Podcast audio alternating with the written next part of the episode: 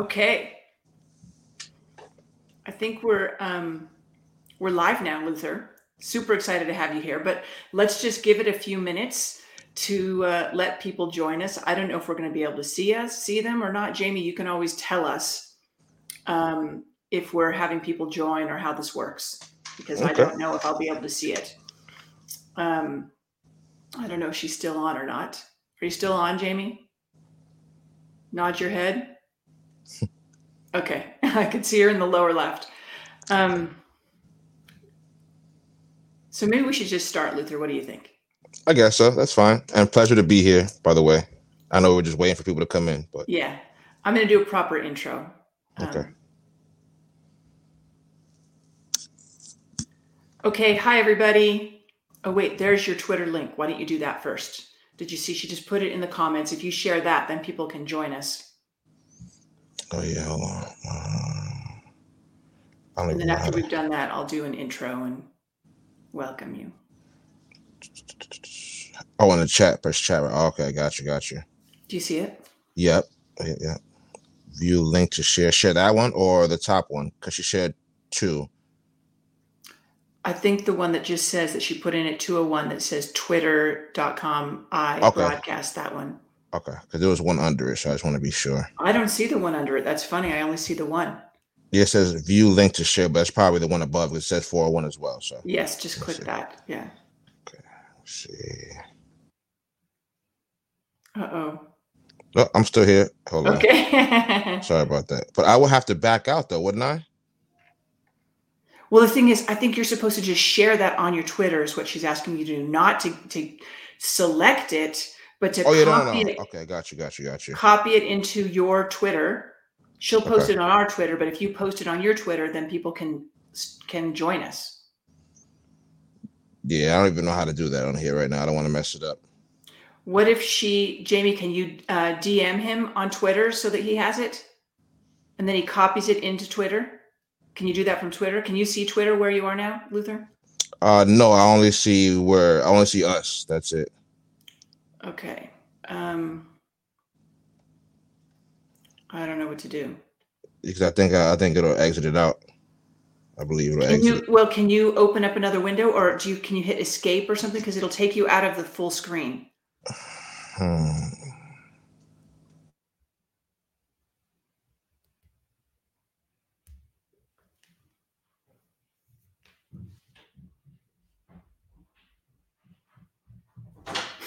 I'm gonna hop in here real quick. He needs to copy that, doesn't he?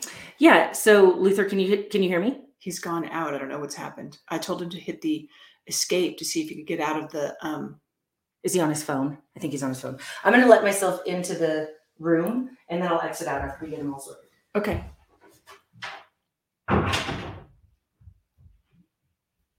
Anybody who's watching will just be a few minutes while we get this tech sorted out.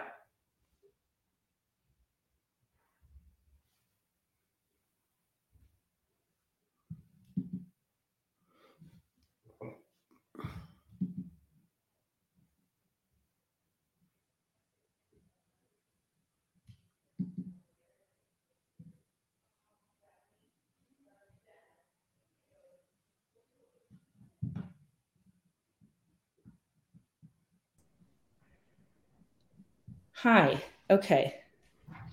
Did we lose him? No, there he is. Oh, okay. No, he'll be back. He's back now, but he's in a different window. That's because I'm in here. No, but he has two windows now. Can you see them both? Oh yeah. So I'll remove the other one then. Here. I can do it. I'll do it. Okay. I did it. And we'll add him to the stream. There you go. Luther, were you able to Can you hear us, uh, Luther? share?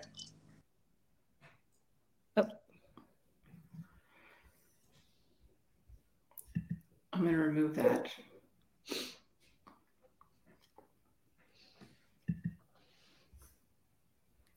me see if that works.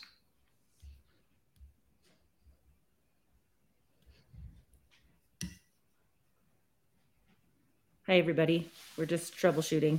That's what I said. I don't know if I should remove that window with him in it. Do you think? Or Uh, let's just give him a second and we'll see. No? But do you see the one down below? There's a third window. There's you, me, and him. Is that Yeah. That might be him just still trying to get back in. So let's give it a second. Okay.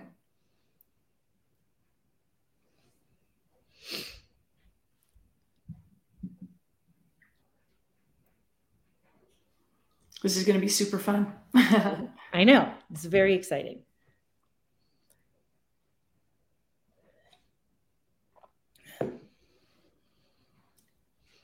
Me go um, see what's happening over here. Be right back. okay.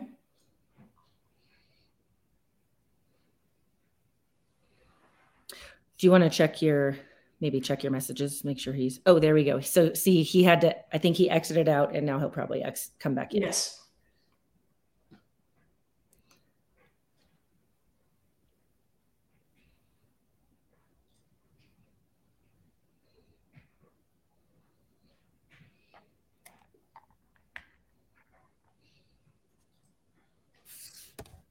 Next time we should get the Twitter, have the thing, the Twitter link go, you know, have us go live before the hour. Mhm. So we get the Twitter link and then we can make it happen. You can tell Adriana that after um, that she can clean in there once you get this going. Okay. Sure. Okay. I Here we see go. her. I see her wandering. I think she might have a question for me. I'll I'll get there in a second. okay. Yeah, I forgot Okay. to mention I was on the phone. I apologize. That's my bad. Oh, No that's. So you got it posted to your feed? Yeah, it's on there now. So you probably, Perfect. probably caught all that, you know, confusion in there as well. But I'm pretty sure you can edit that out. Yeah. No worries. nothing. It doesn't matter. This is what happens when you go live. That's just the way it goes. There you All go. right. I'm gonna I'm gonna exit. See you guys. Okay. Thanks, Jamie. Thanks, Jamie. Okay, we're back now. We're back. I apologize about that. Don't you worry, Luther. So Okay, where did we leave everybody. What's that? I said, where do we leave off? Oh, introductions. No, I'm gonna I'm gonna start. So let's just just do a, like a 10 second pause and then we'll go. Okay. Okay. Hi everybody. Welcome to the show. This is Leslie Manookian of Health Freedom Defense Fund.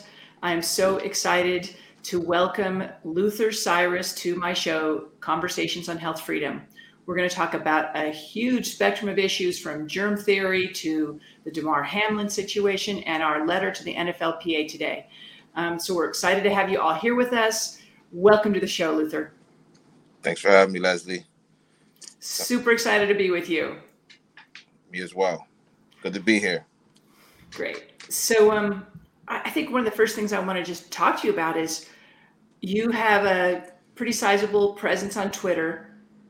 What got you into being a voice on Twitter and speaking out about the issues you speak out?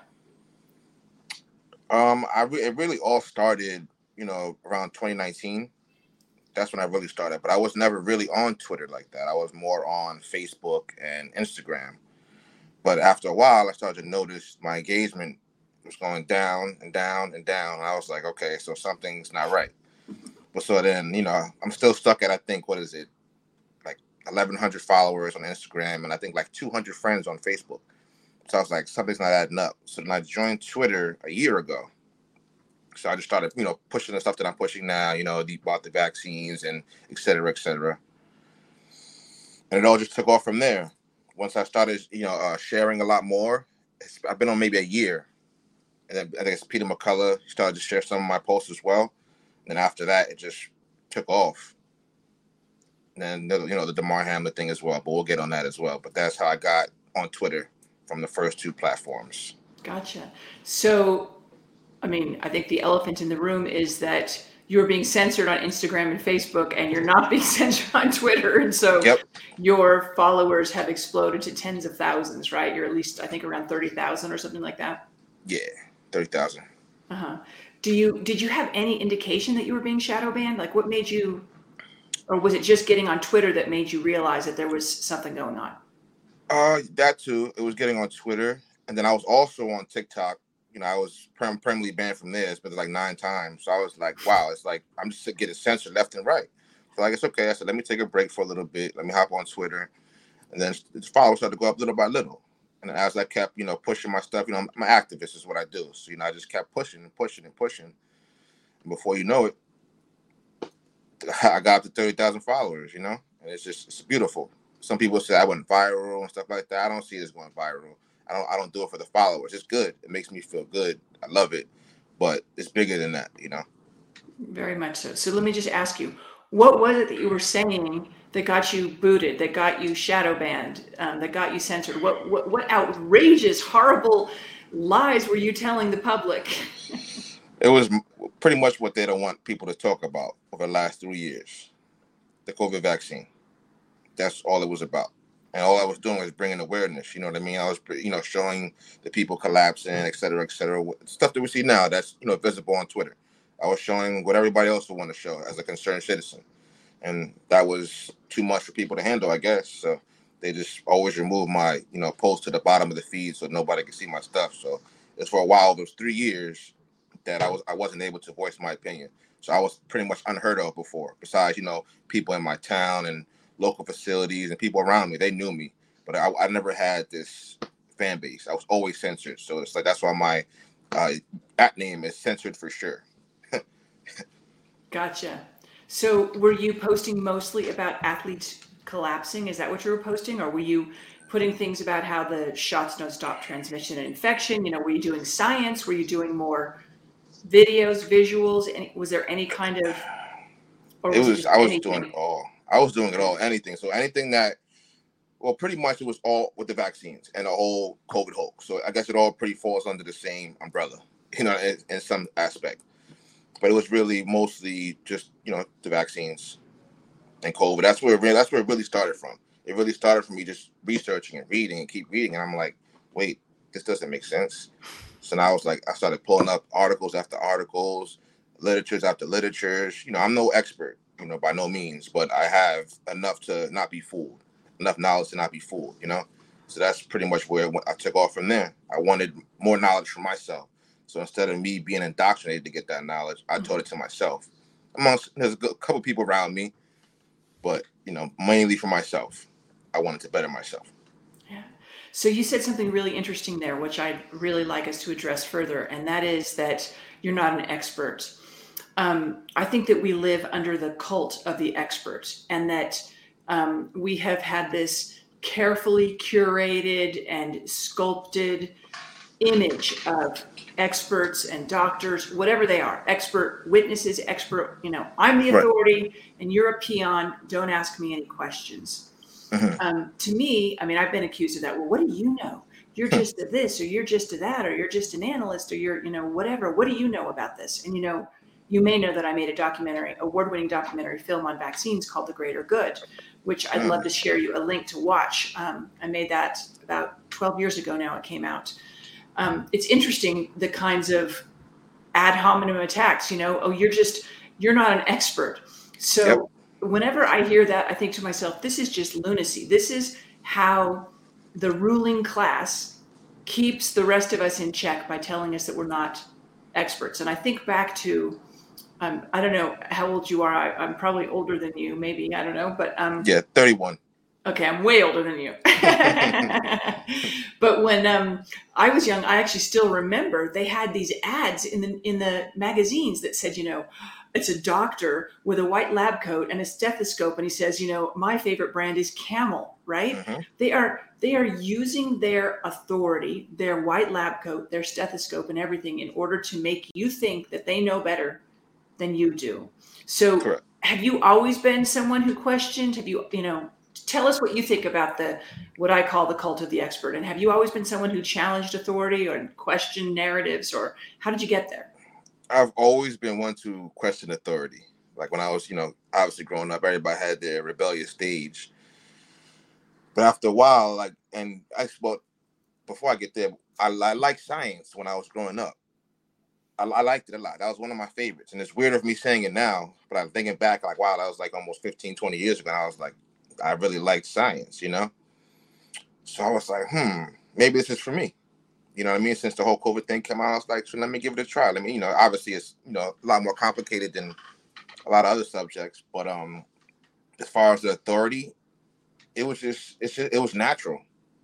It was just natural for me to question it. You know, I, I was always to believe that no matter qualifications or your credentials, you can still be questioned. It doesn't matter what your claims are, who you are, If you make a positive claim, the burden of proof is on the one making the claim, no matter the credentials or not, qualifications or not. You, you still have an obligation to do so.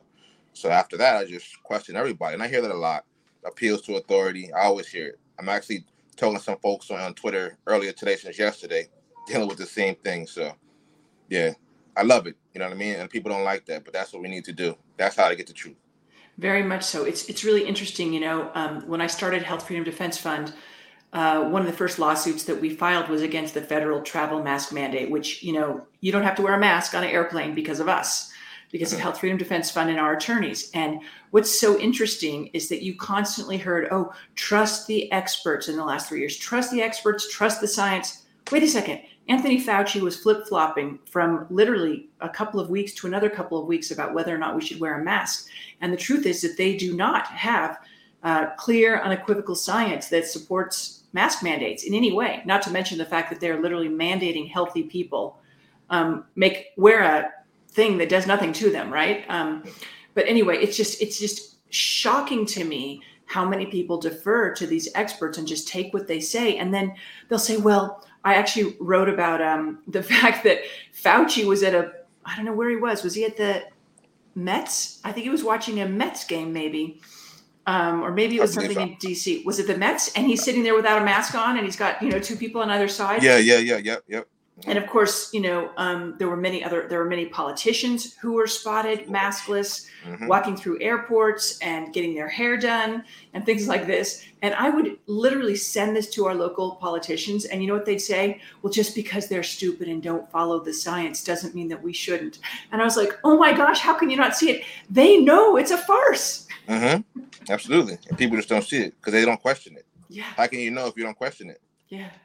So you said something else really interesting, and I would love for you to tell us more. You use the term the COVID hoax. Tell us why you say that and how you got to that position. Uh, it took some time, but it was more of like even before I got there, I've never believed in quote unquote submicroscopic particles getting people sick. That's never been my thing. I've never looked to vaccination as far as bettering my health as an individual. You know what I mean? Mm-hmm. So then when I seen, I seen the, I seen the push. I was like, they were like, yeah, I gotta get vaccinated and masked up. I was like, it, it started to ring a bell. I was like, wait, I said something is not adding up with this. And then they wanted everybody, they wanted needles in everybody's arm, no matter what. If we if we're going by the germ theory, they wanted needles in everybody's arm for I would say 99.8 percent uh, what was it recovery mortality rate? I think it's uh, probably confusing, but yeah, ninety nine point eight percent. And you wanted everybody to take these needles and mask up, and if they didn't, you would take everything from them. So that's to me, even on that aspect, I was like, that doesn't even make sense. But then, and what I mean by as far as the COVID thing, they they it's pretty much to me it's made up. That's why I say it's a hoax, because it's not found in nature, right? and what they do is they they take a sample, supposedly from a sick host, and put it into a petri dish, cell culture, right? And then when the cell dies, they say, "Bam, we have the virus." Okay, so now we have you know monkey kidney cells, we have antibiotics, we have all this genetically modified stuff in this petri dish. And because the cell dies, you're calling it a virus. Just to be clear for all of our viewers, what Luther is saying is that when they put the sample into the cell culture, the cell culture has all these other things. It's monkey kidneys, vero cells, it's um, bovine serum, gelatin, antibiotics, enzymes, all these other things. I just wanted to clarify that. 100%. And knowing that, and I always ask, I'm like, isn't the cell going to die anyway? Right? So, and my thing is like, so where is this natural natural phenomenon being seen at? Because I don't see it. You know, I talk to a lot of people in the field. It's one, Mike Donio. I don't know if you know about him, but I love him. Alec Zeck is another one. Tom Cowan, yeah. Andrew Kaufman. I yeah. love them. But those are some of the people you know I associate with. It's been I've been associated with them. I love them. They're the best. Yeah. But yeah, so now, but when I ask these simple questions to the experts, they get defensive. They start mocking me. It's cool. I don't that doesn't bother me. But I know that, that that's what comes with it because now where now I'm questioning their religion, if you may, because now it's become a religion. So now they don't. Now it's the oh yeah, you, you don't have qualifications or you're not an expert. Here's the thing: you don't have to have any qualifications to question the science. Anybody who sees things that are questionable, they can question the science. That's why I don't get. But that's where the whole COVID hoax to me comes from, and it's like they're still doubling down on it. So that's where I, I'm at with that it's very interesting. You know, there are some people who say that there there has been no event, there's nothing extraordinary except for the fact that these protocols that they implemented in hospitals and elsewhere resulted in the death of tons of people. I just heard from a woman yesterday whose husband died about a month ago and in the hospital and when the coroner assessed her husband's body, he had severe malnutrition. Why would you have severe malnutrition if you've been in the hospital? because they are literally depriving patients of nutrients. That's what yeah. this points to. And I can tell you that my own father in law died in the hospital under very interesting circumstances. And when we tried to ask them to do certain therapeutics and things, they refused. In fact, they wouldn't even speak to us. It's not right. It's, there's, no, there's something not right about this, you know? Right. So, so were you vaccinated as a kid, Luther? As a kid, I was. You the were. last vaccine I had was maybe like 15, 20 years ago. Mm-hmm which my mom was still making my decisions for me at that point in time. Gotcha. But ever since then, nothing. Not a good on you. And did you just start? I mean, was there anything that made you start to question them? No, just naturally.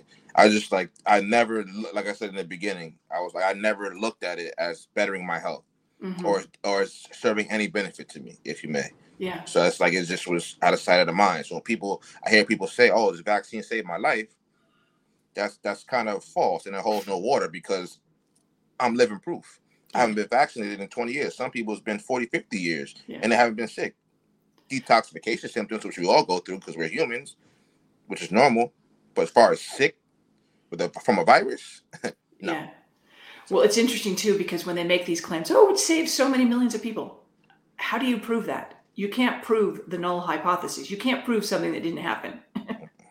That's silly. But the biggest thing is, I mean, I'll just interject and share this. Um, there was a study published in the year 2000, and it was published. It was called. It's called Guyer et al. The lead author was Guyer and it was published, I believe, in June in the Journal of Pediatrics. And pediatrics is like you know the flagship journal of the American Academy of um, Pediatrics.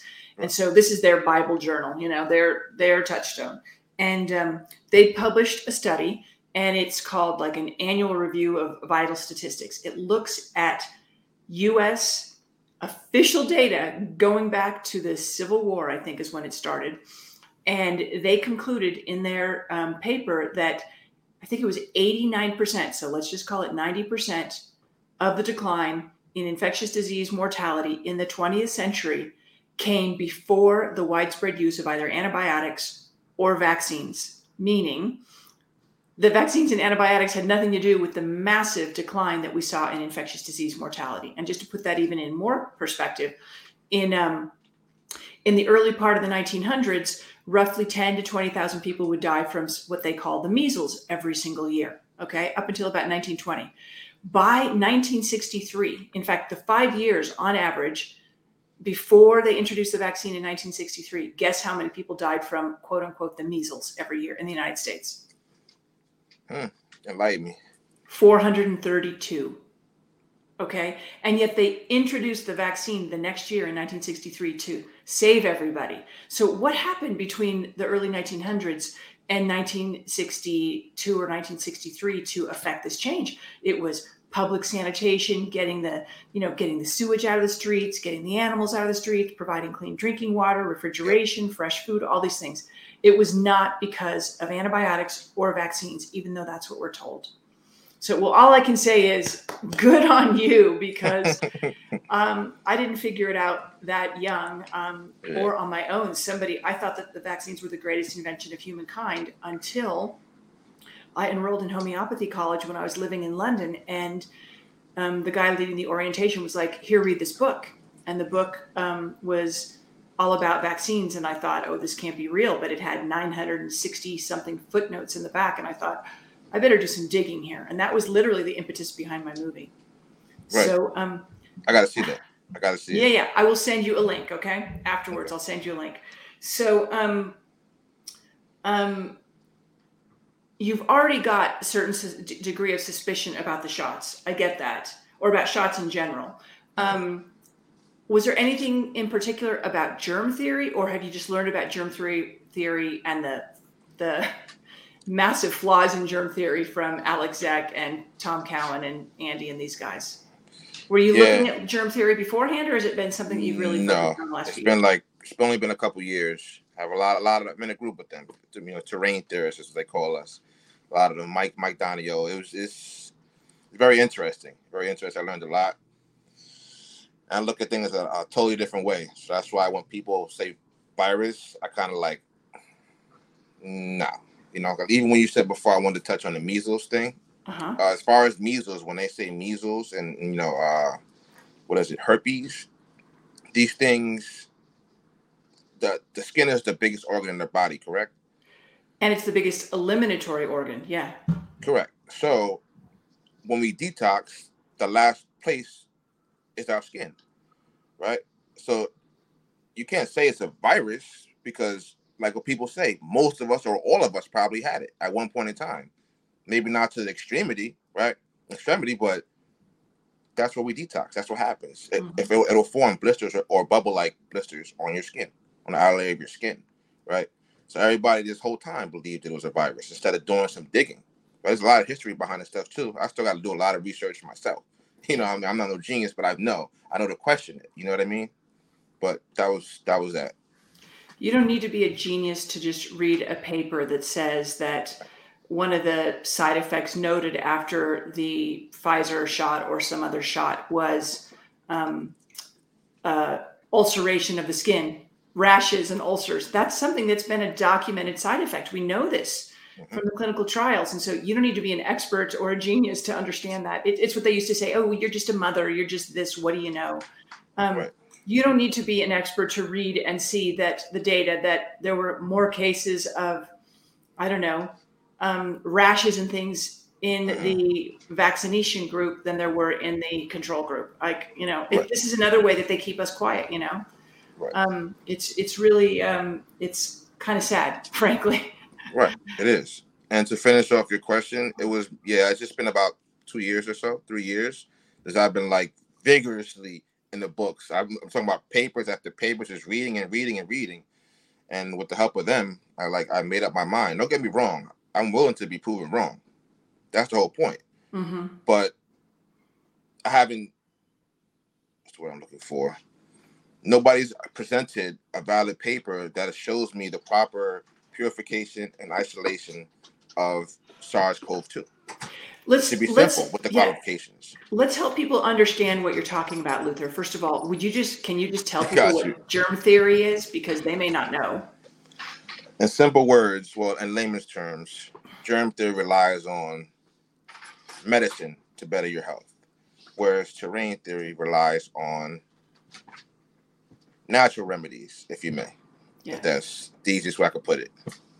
Can I interject? Yes, absolutely. So, um, to, to just expound on what you just said, the, the whole notion of germ theory is that there are bugs out there, pathogens all over the place, and one of them might jump onto us and get us and make us sick. and Yep. this is what Louis Pasteur said. Um, uh, Louis Pasteur is said to have recanted on his deathbed and said, no, Béchamp was right, and that terrain is the actual appropriate analogy for understanding disease, which is that if you're stressed, if you live in toxins, if you're if you're malnourished, then you're going to evidence, so you're going to manifest the um, symptoms of illness. But it's not necessarily from a disease. It's actually because of all these other issues, toxins, stress. Um, it's really interesting to me. I was living in London and working there, and my whole office, like literally two thirds of the people in my office, got sick after 9 11. Now, I don't think they all of a sudden caught some bug. I think it was because of all the fear that was released into their systems and Mhm. then caused this problem. But anyway, that's that's kind of the way that I like to look at germ theory versus terrain theory. Right. Um, And as far as um, the terrain theory, it's more of of what the body can pretty much do itself rather than mm-hmm. adding antibiotics, you know, vaccination, right? You could just natural ways for everything, right? Yeah. So at every point, there's, uh, there's numerous amount of things that can be toxic for your body, starting with the environment. Is everything. When you're in a house together with your family, there's something in your house that could be toxic that you're inhaling every day that could be making you sick, or even at work.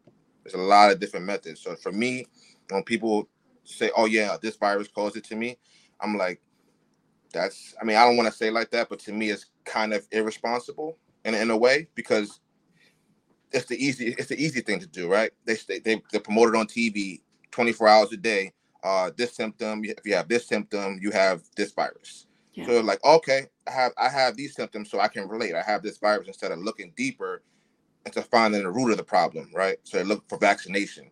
When all reality, still, there's still a deeper problem. Antibiotics suppressing the problem, right? Right. There's no symptom suppression is not doesn't mean a reversal of disease. In other words, you can take all the antibiotics in the world, but deep down inside, the problem is sitting dormant. And some and it's not a matter of if, it's a matter of when you're exposed to that certain chemical that made you detox in the first place that could potentially be fatal or come back 10 times worse. Well, well said, Luther. Really well said. Um, to help our audience understand more of what you're talking about, too, I want to just say that what you're trying to um, convey is that when you take a sample of someone's sputum and you put it into this petri dish, there are lots of other things that are in the petri dish, including your own cells. If there's bacteria, there can be other proteins and things like that. And then there's all the stuff that's in the petri dish and what they feed this culture in order to keep it alive and stuff. And the the the issue that the um, people who are questioning the whole virus narrative are um, addressing and claiming is that there's no proper isolation and purification of this virus in order to number one identify it or two to prove that it's actually causing what they say there it's causing. And how can you possibly do that if you put it into a petri dish with all this other stuff? It just doesn't make any sense does it? Yeah. Leslie gotta love you so so let's talk about how we got connected um, because i think that's what's um, super timely um, mm-hmm. So everybody knows at this point, I hope that we, Health Freedom Defense Fund, wrote a letter to the National Football League Players Association, which is the union for the players. So it's the union that represents the players. And we wrote a letter and um, to the executive director, a guy named DeMaurice Smith, asking him to engage in a conversation with us with a view to implementing a testing and screening protocol for all players, voluntary. We were not trying to force it, um, but um, to implement this testing and screening protocol so that other players can be protected from having cardiac arrest, like what happened to Damar Hamlin on the field.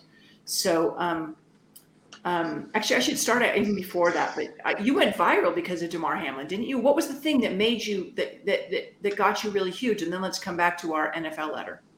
Yeah, I mean, it was honestly, the video I, I don't even I didn't even know who Damar Hamlin was before I shared it. I don't really watch sports. I used okay. to play it back in the day, football, basketball, etc., the whole nine yards. But I didn't know who he was. So a video was sent to me. And I was like, "Who's this?" And they told me it was like, "Yeah, it just happened. This is this uh, backup safety, Damar Hamlin, whatever he was." Then he collapsed. So I was like, "Something's not adding up. This looks like way too familiar." It did look familiar, didn't it? Looked it? way too familiar. So I was like, "Hmm." So I shared it. That's when I shared it on Twitter. Within, I would say, maybe 10 minutes, I had 1.4 million views on it already. I even, it, my, my phone just kept going off, going off. And I was like, what? But it was people that were saying, take this down, call me on kinds of names, stuff like that. I was like, no, something's not right. So I kept it up, and it's still up to this day. All the fans and from, you know, Buffalo, all of them, they were all, and I, I, I took the time to talk to pretty much every one of them just to say how I felt. And I, you know, that's that's just yeah, that's, that's what it was. It was just a whole bunch of nonsense after I posted it, bunch of back and forth, but that's mm-hmm. what took off. Wow, that's incredible. Yeah, people were really trying to keep um, a lid on it initially, and the uh, commentators on the um, Monday Night Football, you know, they clearly had, they were immediately talking about. I forget what the term is now. It's commotio modus. Commotio, uh, commotio cordis. Commotio cordis. Okay, thanks. I have not like committed Yeah, that memory. It's been a while. um, but they were instantly talking about that. Like, where did they pull that from? I mean, Instant. that's not common. That's not something that people know. That's not something a sports announcer is going to know about. And all of a sudden, they're just wheeling out their their explanation, which is, um, you know, that it's it's commotio cordis, right? Did I say that right? Yeah, commotio And- cordis. Yeah. And and I'm watching and I'm thinking to myself, okay, of course we start doing more research and it finds out commotio um, cordis is when uh, a person is struck in the heart by a projectile around the size of a baseball that hits in such a perfect point and at such a perfect speed, which is less than 40 miles an hour, that it actually stops the heart instantaneously. Well, his heart didn't stop instantaneously. His heart didn't stop at all until he stood up and kind of took a couple steps and then he just dropped. Yep. Yep. So, you know, they're trying to tell us all that. And then, you know, there's, of course, of us people who are starting to ask questions. And of course, we've also seen all of these soccer players and other athletes just, you know, Yep. falling, tennis players. You've seen them just fall on the court, or Mhm. basketball players fall on the court, or soccer players just collapse on the pitch. You posted about one who just collapsed yesterday. I think was he Nigerian? Yep. Uh, I'm not sure if he was Nigerian, but he was 21 years old. Okay, I forget how to pronounce his name, but yeah, I know. Let's not try. um, anyway, so you know they they start putting this out there, and they're they're just banging on about how it's commotio cordis, it's commotio cordis, and um, um, of course, many of us start asking questions, and um, people were telling um, people like you, unfortunately, you know, stay quiet and don't say anything, and because this is what we've been seeing for now over two years, is that if there's any kind of connection to this, these potential these medical these experimental medical injections that have been given to all these people over the last two plus years that we're not supposed to talk about it and you know don't look at the elephant in the room right um, ridiculous. so, so wow so you got attacked and you tried to answer as many people as you could who were making comments to you is that what you is that what oh yeah, the, the thread's still up. Absolutely. I mean, I knew it was gonna come with it. I don't. I don't mind that. I, Yeah, it was gonna come. So it comes with it. It comes with the job. Okay. So then we put out our letter about the, um, you know, requesting an audience with uh, Executive Director of the NFLPA, DeMaurice Smith. And um, we wrote this beautiful letter that was, you know, rooted in the medical literature, well documented, just calling on them to to be prudent and act to protect their players, which is what their mandate is, right? That's their duty and their obligation is to the players and it fell on deaf ears. But you got hold, like you saw that somehow, right? Did it just come Mhm. across your Twitter feed, or what happened? Honestly, I don't even remember where I seen it. I think it was. I, th- I think I went on the, either the Gateway Pundit or I think I I seen health for the Hel- the health for the freedom health freedom for defense right. Health Health Defense. Freedom Defense Fund, yeah, Health Defense Freedom Fund. Defense. I was always a tongue twister with me. Sorry about that. That's okay. But yeah, um, I think yeah, your organization posted it. Then I started reading because I, I didn't see it. It's either Gateway Pundit or it was you guys that posted it, and I just seen it. I was like, wow. I was like, what are the odds of that? So that's when I shared it. I you know retweeted it, quote tweeted it as many times as I could. That's when I found I found you, Leslie, and then I you know I was started tagging you, and then there goes the neighborhood. Yeah. there it goes. so this is this is I, I really want to impress upon our viewers why we're doing this and why it's such an important issue. And that is that we should all be free to choose what we put into our bodies. And these players in not only in the in the NFL but in other sports were really pressured. I mean, they were coerced. They may have not been mandated, but they were coerced. They were threatened that they'd be responsible if their teams had to forfeit. And you know, from what I I mean, I've gotten in, t- in touch now with some very um, prominent retired uh, professional athletes like John Stockton of the NBA and Ken Ruettgers of the NFL. Ruettgers played for um, the Green Bay Packers for 11 years. He was an offensive tackle, I think. And John Stockton played for the NBA. He's an NBA Hall of Famer. And they both, they both had actually reached out to their players' unions because they knew players who worked at the unions. In fact, one of Ruettgers' teammates from the Packers worked at the union. And um, they tried to um, have an audience with them. They tried to set up a conference call between the doctors, that are speaking out against all these cardiac issues and the um, leadership of the NFLPA, and it went nowhere. And it Mm. wasn't just there. I've also heard from them that it was the NFL they approached, the NBA, the NHL Hockey League, Major League Baseball, and the International Olympic Committee, and none of them responded. Mm. Wow. It's heartbreaking. And the thing is, you can't make, if you're a player, I know there's all this pressure, and I know some players might just decide, I'm going to take the risk. And that's okay, that's their choice. But to me, the most important thing is that people have the opportunity to make that choice for themselves. And they can't make an informed choice if they're not told the truth. And that's why we want to have this conversation and are really pushing and insisting that the NFL PA speak out. What do you think about all that? I, I agree 100%. That's why I shared it. My thing is, like, any time in history, as far as I know, growing up, anybody who suffered, not, not that there's been many, but cardiac arrest or whenever somebody was injured, there was immediate action. Then everybody knew what the cause was. They were like, oh, he had this, he had an underlying health issue, blah, blah, blah, blah. And we knew. Mhm. And I was like, okay. But then we were like, okay, sport, what, you know, what really caused it? You know what I mean? Because it's, you can't have an underlying health condition and it could not be a reason that you fell ill. You know what I mean? It's some things just happen. I get it. But back in the day, we knew. You know what I'm saying? So we didn't have to really question as much. But there was a lot of shade stuff going on back then as well. You know? So but mainly I yeah, it was pretty much the letter you wrote that pretty much put me onto it. That was my whole thing. Like that's that's you know, I'm an activist, so that's what I do. Everything just fell into place. After I posted the video, I seen you doing it. You there? I think we froze up.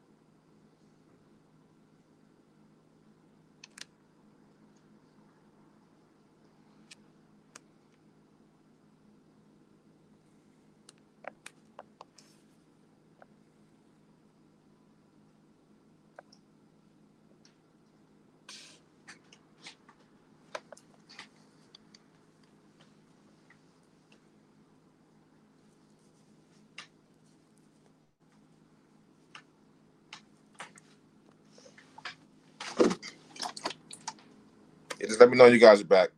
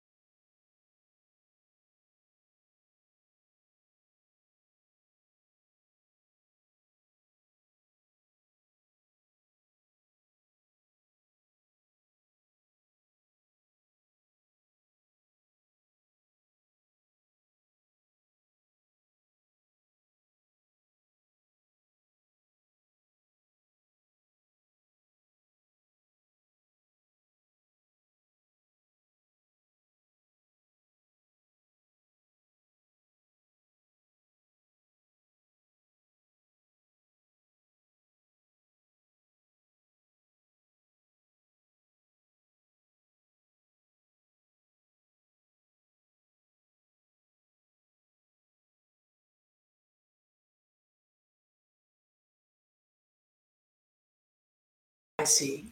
Okay. Hi, Luther. Hello. Very interesting. So I'm hoping that we're still recording.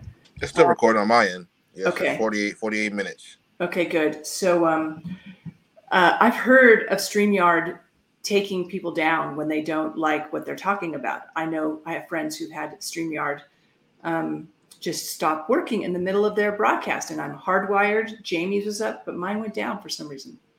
Wow. Very interesting. Who knows? Yeah, I was talking to you, and I think I got I was I got mixed up because you started like cut in and out.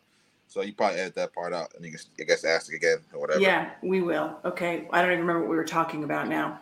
You're talking about um how Yes. how did I feel about you know what you were doing as far as Damar Hamlin, et cetera, like that, and Okay, so let's start over with that. So tell us what you think about what we've done with the NFLPA and what we're calling for with respect to just health freedom and what's happened with Damar Hamlin and all these athletes. What's your sort of take on all this stuff? I think it's amazing to be honest. Like it's just it, it makes me feel good that you know I'm not doing exactly what you guys are doing with your organization, but you know in the same sense we can kind of relate a lot. You know, so it makes me feel good that there are other individuals with boots on the ground that actually that care about other individuals. You know what I mean? So it, like it touched my heart when I seen it. And I was like, wow.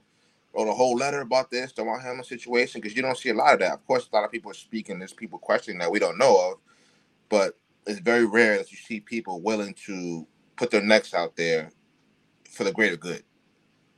And that to me was amazing. And I appreciate that so much.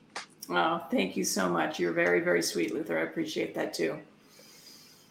We just want to raise awareness. You know, I think we live in a culture, um, for better or for worse, that um, reveres athletes. And these athletes are putting their health and their lives on the line, um, playing their, their sports for sure. I mean, but it's not usually their lives, right? It's generally speaking, okay, they may dislocate their shoulder or they may break their leg or they do whatever. But it's not that they're going to have cardiac arrest and die. And I want people to understand cardiac arrest means your heart stopped. That's what it means. You died. Damar Hamlin died on the field and he had to be resuscitated. And it took him about nine minutes to do so. He didn't just collapse. Like, you know, people think, oh, he collapsed like he fainted or something. No, his heart stopped. And then, from what I understand, have you heard this? I heard that it stopped again at the hospital and they had to resuscitate Twice. him a second time. Is that right? That's absolutely correct. That's when they said the, the uncle misspoke. Hmm. Oh, they did. They said that he was not telling the truth once he said that he, he actually said it. I actually have an interview. they did. on my page as well. I have the interview before they scrubbed it from the internet. The, the Oh. uncle said they had to they had to resuscitate him twice. So in that case, there's no way. I mean, unless you had commotio cordis twice, right? Or I mean, I don't know, whatever. Yes. But you couldn't even stand up if you had commotio cordis once. You couldn't. I'm sorry. No. That's just there's Because like the saying goes, if it's the if it's the direct hit, there's no getting up. It yeah. should have been an immediate resuscitation, not get up, okay, and then we'll resuscitate him. yeah. You know?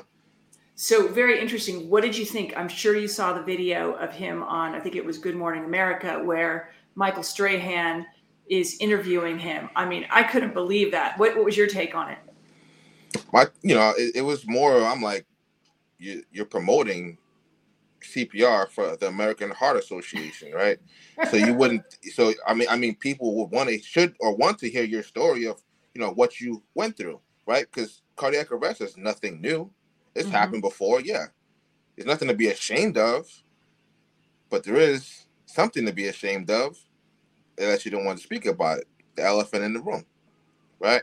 So when he was like, I don't really want to talk about that, and then he said, the key sentence that stood out to me was, yeah, I was healthy and prime of my shape, 24 years old, and very energetic. hmm Right there, that that was a red flag to me. I was like, so what caused a young athlete in a prime of his career, which has no underlying health conditions, because he confirmed it when he said that, healthy, fit, energetic, he confirmed it. Yeah. So what caused it? Because people like that in the prime of their career, these are athletes, professional, right? That, that doesn't just happen, right? It's only No. happened one time, and that was Chuck Hughes, right? And he had an underlying health condition. So it's never happened in the sport of football, ever. No, never.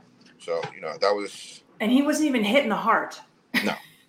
First like of all, you have, you have chest gear. You have chest gear. So first but also of all, it, it was over here on the side too. It wasn't a direct, you know, it was like yeah, it was more like yeah, it was more like right here. But Yeah. even even that, the the the pads the professional NFL players wear, they're meant to absorb contact.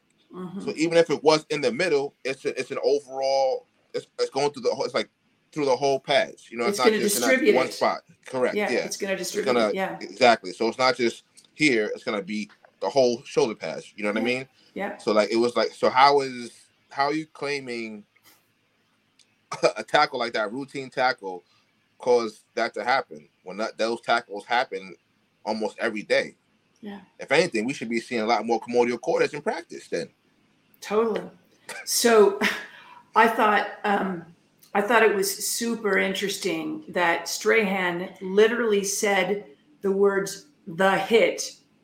I bet it was at least 10, maybe 15 times during the interview. He just kept saying, so after the hit, and then and then the hit, and then the hit, and you got hit. And and I, I thought, you know, is he doing this?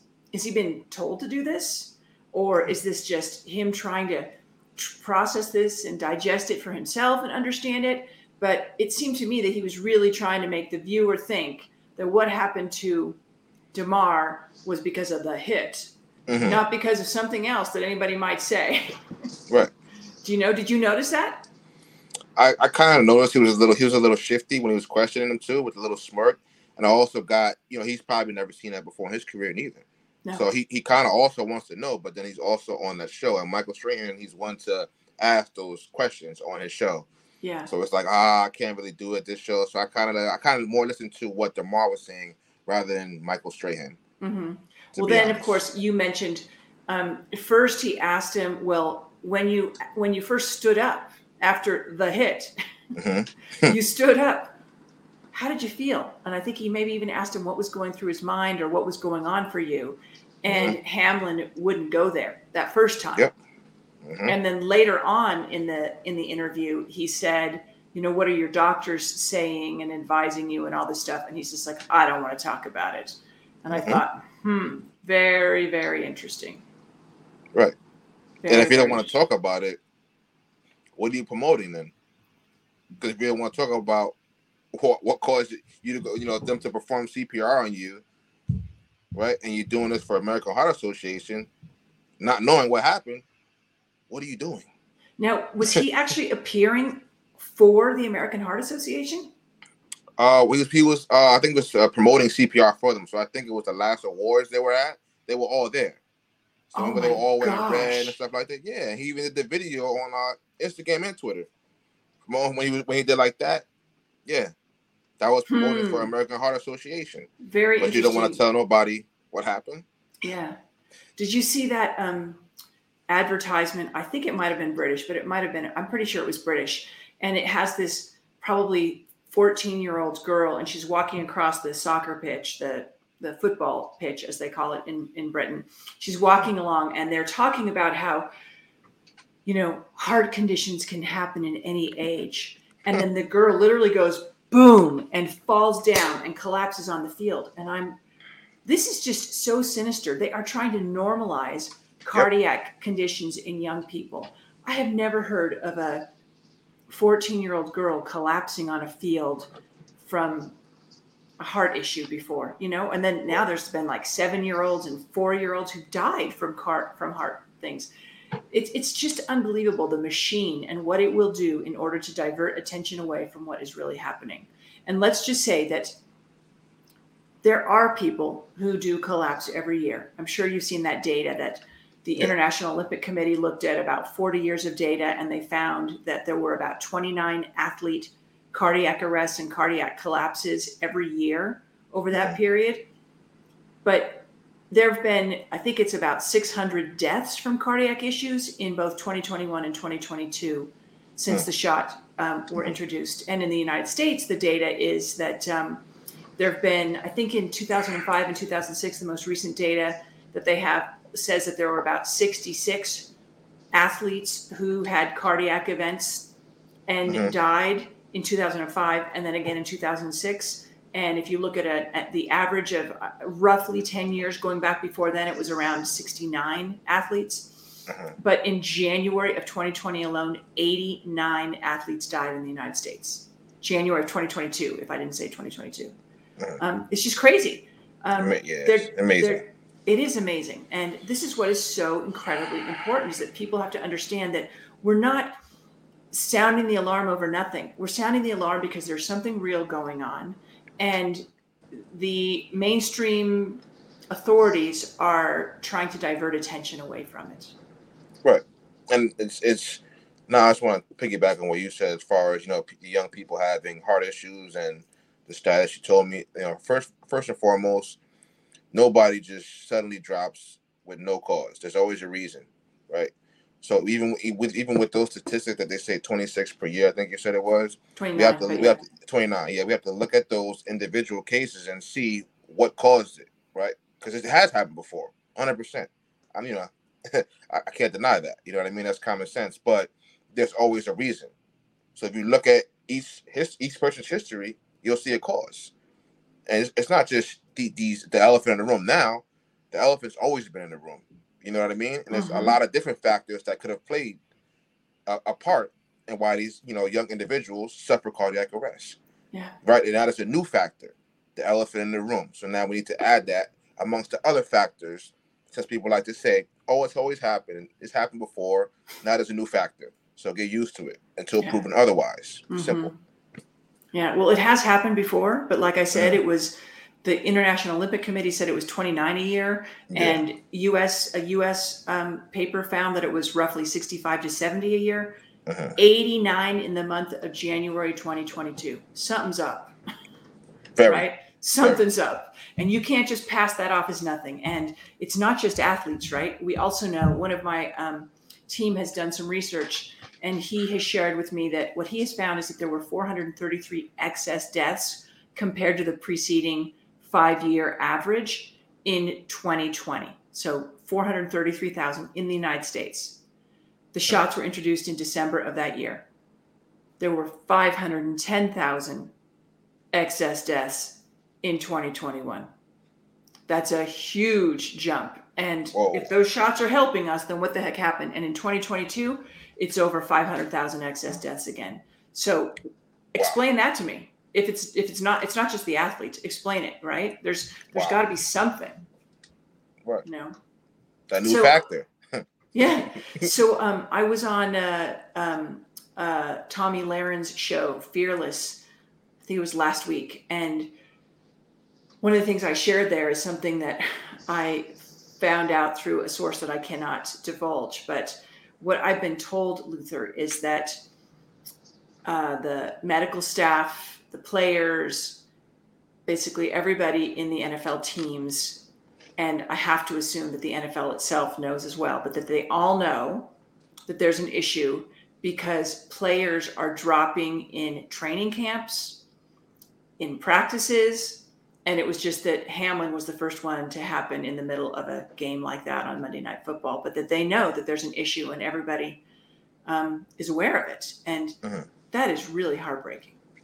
Scary. It is scary. Because a lot of people know.